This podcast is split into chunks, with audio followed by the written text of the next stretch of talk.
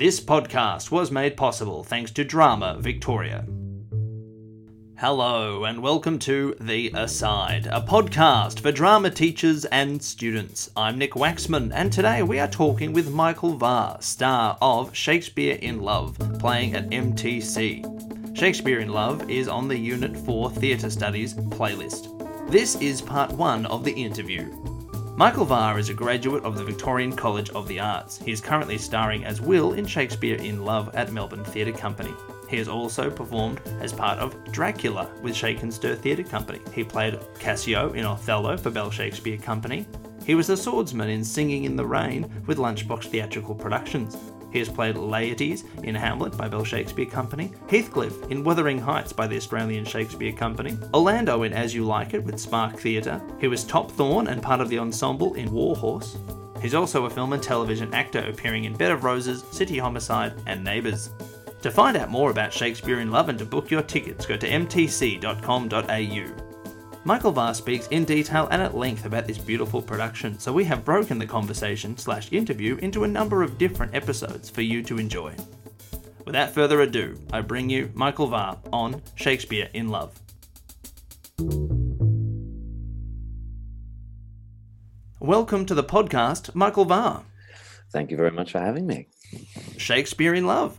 How's it going? Absolutely amazing. The response has been phenomenal. Um, more than I ever could have expected. Really, it's um, it's such a joy to work on the show with such an amazing team, um, on and off stage, and and behind with all the creatives and the support um, of the MTC. And it's just a treat every night to perform and ride the journey, and then at the end to see people's responses with such positivity. It's kind of that's what theatre's about. Could you describe the status of some of the characters in this production?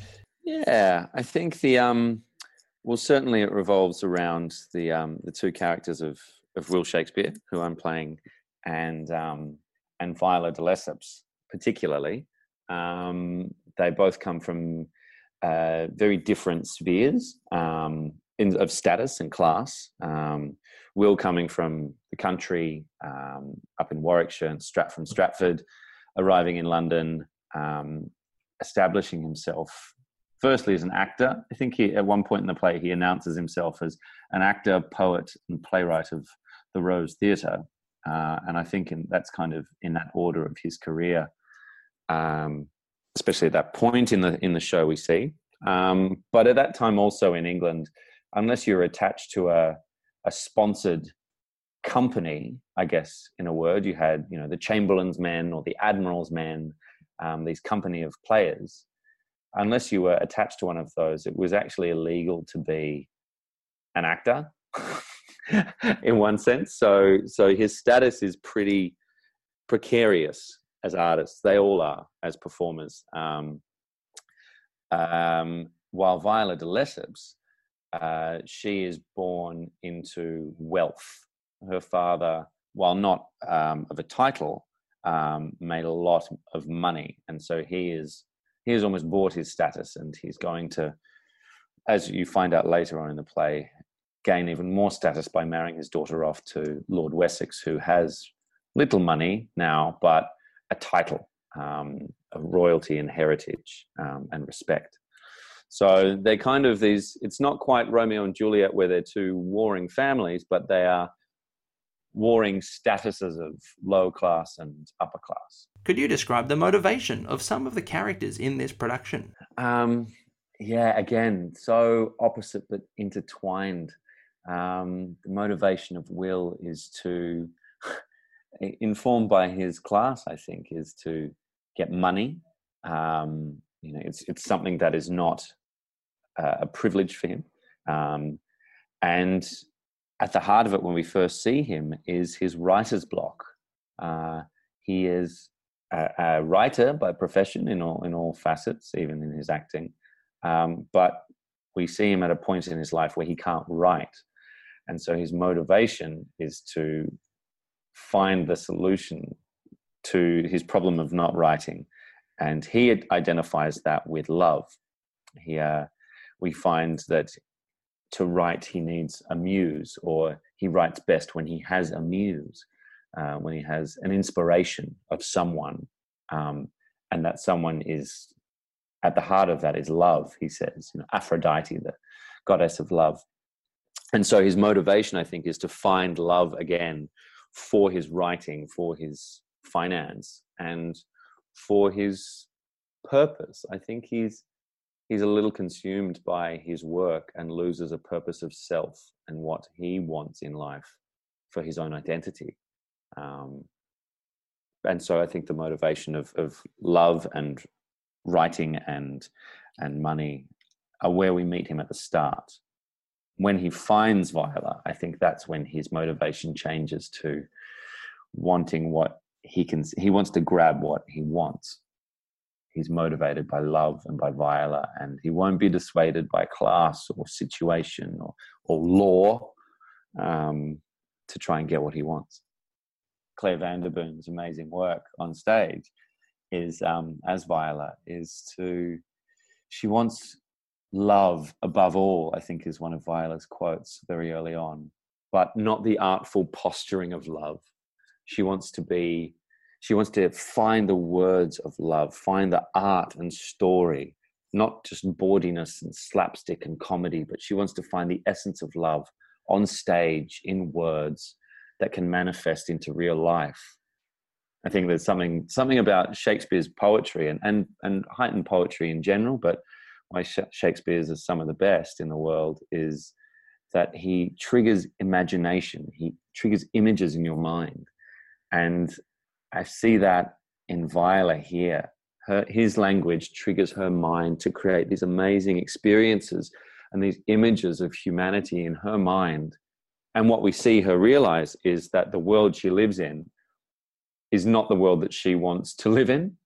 She doesn't want to be told to wear a dress, stand in the background, and um, and just you know get married to the first man that that wants her money she wants to act on stage and only men can act on stage. She wants to break the patriarchy. She wants to she's a, like a almost a i don't know a, a proto-feminist or she's a she's certainly against the confines of the of the patriarchy that have been established in england at that time even though it's being ruled by a queen a powerful queen that has made england quite stable at this point.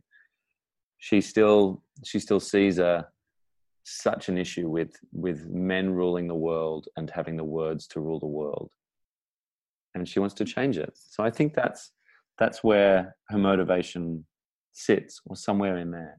Could you describe the characteristics of some of the characters in this production? Totally. Well the characteristics i think there's something beautiful that is shown within our production within the writing but also our production that we folk tried to focus very hard on was the um if I can use Viola and Will as one example, and then I can use like the the troupe of actors as another example, is there's that antithesis or that duality.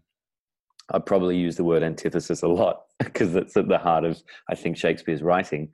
Um, but the the contrast of the lovers, Will and Viola, and that pure integrity and delicacy and honesty and truth these characteristics that come out when they're on stage together or when they're on stage alone or with each other, uh, talking about each other. And there is a, a real tragedy or drama or, or, but honesty. It's not facade, it's not stereotyped. Um, and we see their journey through that, through that clear lens of, of honesty. And then we have the, the huge troupe of actors and and their experiences, Burbage and, and Ned Alleyn and Henslowe and Fennyman, the money and the producers. You have the actors, Sam and, and Noel and, and uh, Ralph, these, these characters that are in one sense larger than life. And I, I don't mean to say that they are have less integrity in any way, but they have such comic timing in the writing and and their the characteristics within them themselves have this huge heightened sense that can have this hilarious moments on stage um, that counterpoint, that contrast these tragic and delicate moments with Will and Viola. So you have these these two lovers talking in poetry and verse or wanting to find the words of love. And then you have these bombastic characters of hilarity finding words of humor and imagery and rhythm and counterpoint that make each other, they, they complement each other. These characteristics of comedy make the tragedy more tragic, and the characteristics of tragedy make the moments of comedy more comic. And so I think yeah, that's that's kind of I guess where I'm going with it. The characteristics of these characters and these characters, but also how they complement each other. How have the actors used their expressive skills to interpret the characters? Even the, the first scene that you see them, um, uh, Burbage, uh, James Burbage, um, uh, with Shakespeare. Um, Shakespeare's just run to the the court, the royal court at Whitehall, and Burbage is putting on a production of Shakespeare's Two Gentlemen of Verona. Um, already visually, we see the costumes. Like Will Shakespeare's costume is, you know, green and and dark and and weathered and and battered. The my hair is is um, kind of mm, bedraggled and and well, I'd like to think rakish, but you know, we won't quite use that word. Um, and uh, his energy is fast and and and frenetic. Um, his need, the the questions that he's asking are about money and accountability, and, and there's a pressure on him because people are coming to him for all these things, and he's found that this this play is being done without his permission or without his fee being owed. So there's this this freneticism there's quick questions there are um, there's an energy and then uh, a frenetic energy. And then you have burbage and he is dressed in uh, the costume of the character that he's about to perform in but it is like a giant peacock it's you know pinks and whites and baby blues and there's feathers everywhere stockings and big bulging pants and this huge jacket this huge doublet. Um, couldn't be more exaggerated if you tried. And that then also is perceived within his his rhetoric his um, ability to dissuade this author that's coming at him to ask for money um, while controlling the room as a lead actor and a producer in his own right um, and so bombastic answers with you know alliteration in his delivery and big plosiveness in his in his articulation hitting is like B's and P's, and it's written in the script as well. There's it's a lot of explosive language um, to dissuade. Um, he's also made to seem with this giant hat much taller. So we're looking at like physical characteristics, visual characteristics, vocal characteristics that um, create almost this larger than life character within the reality of an actor playing a role for the Queen of England at the royal court in 1500s um, of, a, of an era. So all these factors are still true, but they enhance the character so much that in contrast with this bedraggled, frenetic, anxious, down and out writer, it's it becomes this hilarious comparison that then adds this you can add tension to it you can have the argument you can have the conflict between the two that you ride this journey even though it's like a two minute scene or a minute and a half scene it, you get so much of these characters already just from this experience of introduction. How is focus used by the actors to enhance the intended meaning of the work? In the second half of the show, um, there's uh, it's the revelation of Viola being revealed, or Thomas Kent, the uh, uh, pseudonym of that Viola's taken to be her actor um, and pretend to be a, a, boy working with the company um, where she is found out. Um, and so there's this moment where um, Wessex comes and tries to attack Will Shakespeare at a rehearsal. Um, and there's a, then a sword fight, and he is dealt with, um, not killed, he's still alive. Um, but beaten, and then Lord Tilney, the um, the Lord Chamberlain, uh, almost like you know the arts minister of of the Queen slash you know, many other things within politics, um, arrives to shut down the theatre because he has heard that there is a woman acting on stage and that is illegal. And there's a moment where it's Lord Tilney and um, Henslowe are chatting with each other, the producer of the show, and the ensemble is scattered all around. And it becomes almost a visual storytelling to support the text on who, where to look, or who to look at for their reactions um, and their journey.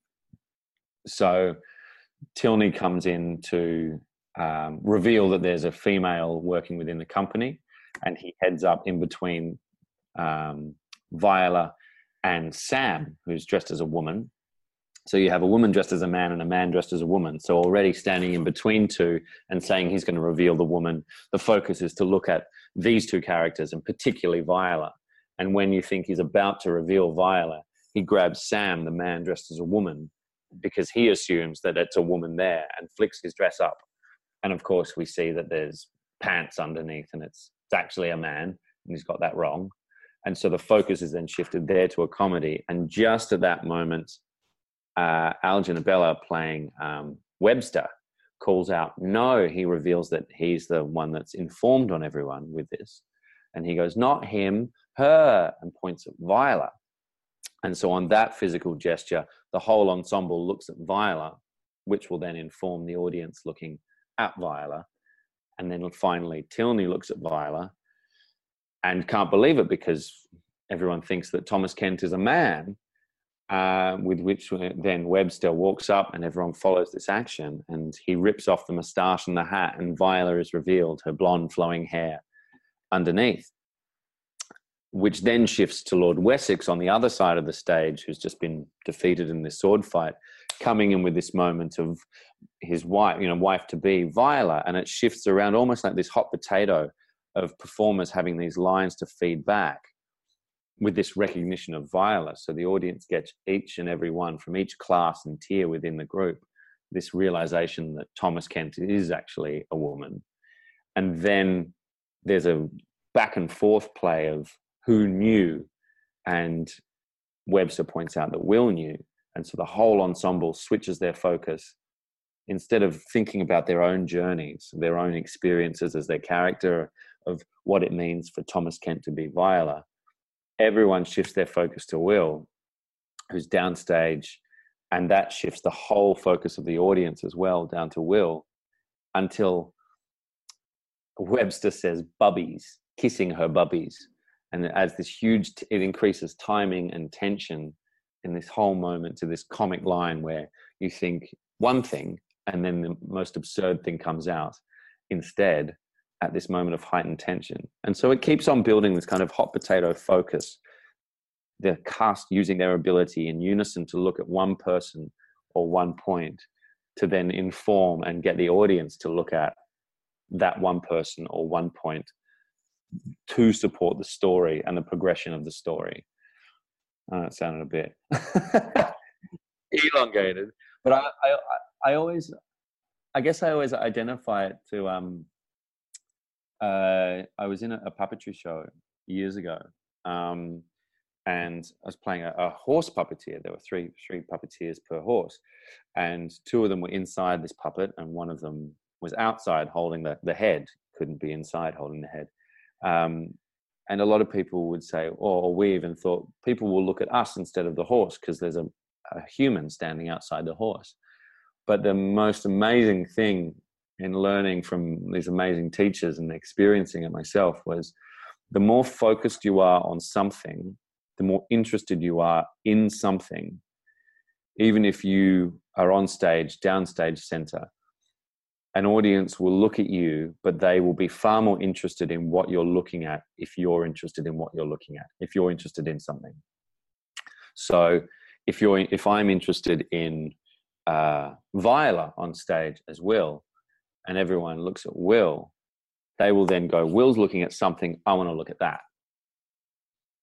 And so it really helps with the support of storytelling to be totally committed and focused on what you want to focus on in telling of your story.